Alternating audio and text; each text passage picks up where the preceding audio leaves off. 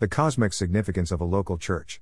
It's a small comment, and a puzzling one in an already challenging passage. That is why a wife ought to have a symbol of authority on her head, because of the angels, Paul writes in 1 Corinthians 11:10. Where does one even begin with a verse like this? In the larger context, Paul addresses how Christians should surrender their rights for the good of the church.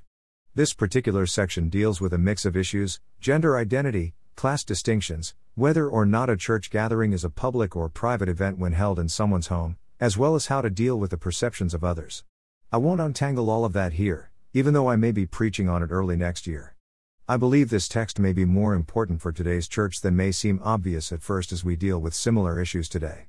A puzzling statement. I just want to focus on that one sentence that one of the motivations for dealing with this issue is because of the angels. We can't be sure what Paul means. Gordon Fee calls this one of the truly difficult texts in this letter.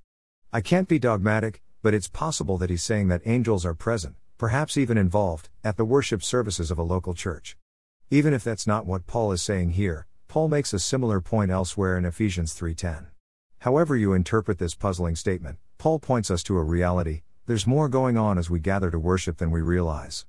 Our local churches have cosmic significance. A staggering reality. Angels, it seems, observe the worship services of ordinary church gatherings. What we do in our regular, run of the mill churches shows God's wisdom to spiritual beings. Think about that for a moment.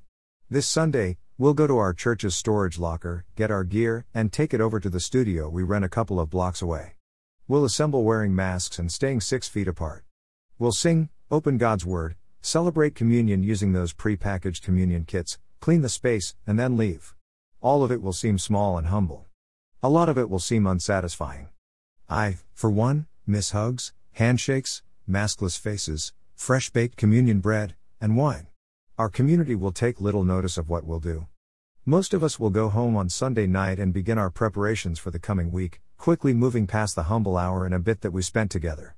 But angels will have noticed.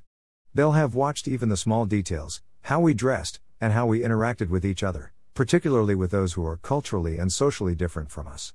Sometimes it feels like the regular gathering of the local church doesn't matter, that it's far too humble to count to anyone.